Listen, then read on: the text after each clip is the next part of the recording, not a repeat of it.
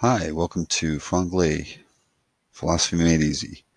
Uh, my name is Dennis. Uh, this is the first episode. Welcome. Thank you for tuning in. Uh, so to begin, I want to talk about uh, the importance of studying philosophy. Uh, just a really brief explanation, and then uh, I'll stop this episode. Uh, we'll get into the nitty-gritty, complex, uh, many different areas of philosophy in the future, and I hope to do so with friends and fellow students. Uh, so first and foremost, we know that philosophy deals with a lot of different uh, complex issues. Uh, and with philosophy, we can kind of better learn how to talk about these things, how to think about these issues, how, and perhaps how to even write about these issues. Uh, and so the more we study something, the easier it is to understand, and the easier it is for us to explain it to somebody else. Uh, and, you know, that always makes for a cool uh, bar trick uh, at the local pub. Um, the second thing, uh, argumentation. Uh, you know, everybody has their opinions, their world, their world views, Uh, et cetera. So when we talk about an argument, it's not just a, it's not just a bunch of facts. It's not just a bunch of ideas, but it's it's about the relationship uh, between those things, and then the conclusions that we can draw from them.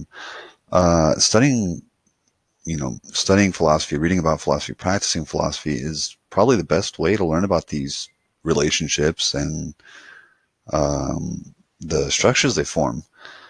Uh, and, you know, it can kind of help give you a one-up and uh, if you ever get into a debate with somebody.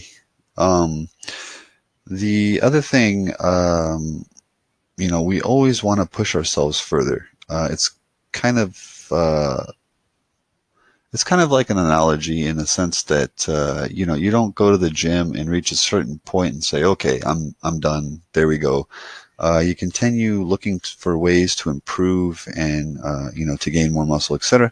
The same can be said with philosophy. We want to, um, we want to push our intellectual self-confidence, so to speak, and by constantly uh, going one step further, one step further, asking, you know, more questions and and and challenging our own assumptions, uh, you know, we make progress. We can get to the point where we say, okay, wow, uh, this is great. And you continue going, going that way. Um, and the final thing, I guess, is that, um, it kind of helps you look at both sides of things so that you're better able to enjoy those tough conversations about whatever topic, religion, uh, politics, et cetera, that are kind of, uh, you know, off limits uh, in the public uh, spectrum. Um, and it can also help you to learn the art of discussion. By that, I mean, it's not just going in and uh, let's say you disagree with your friend, you guys get into it. Oh, I think this, and the other guy, I think this. And you both leave uh, dissatisfied, and you really haven't learned uh, anything of value. Uh, with philosophy, you kind of learn how to be more civilized, uh, gracious, courteous, and how to learn from the other person's perspective to better or to strengthen uh, your own take on said perspective, which uh, you know, can be a handy thing to do in the future, depending on uh, on what you want to do with that. Uh, so that's it for now for the first episode. Like I said, it's going to be very short. It's, you know, four minutes, whatever it was. Uh, but uh, I, in the future, I hope to have a little bit longer discussion, again, with friends or, or fellow students on various uh, philosophical topics.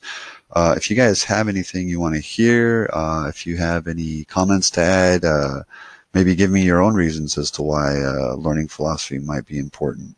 Uh, you know, go ahead and leave me a message, uh, and uh, I'll try to maybe address it in the next episode. Okay, talk to you guys soon.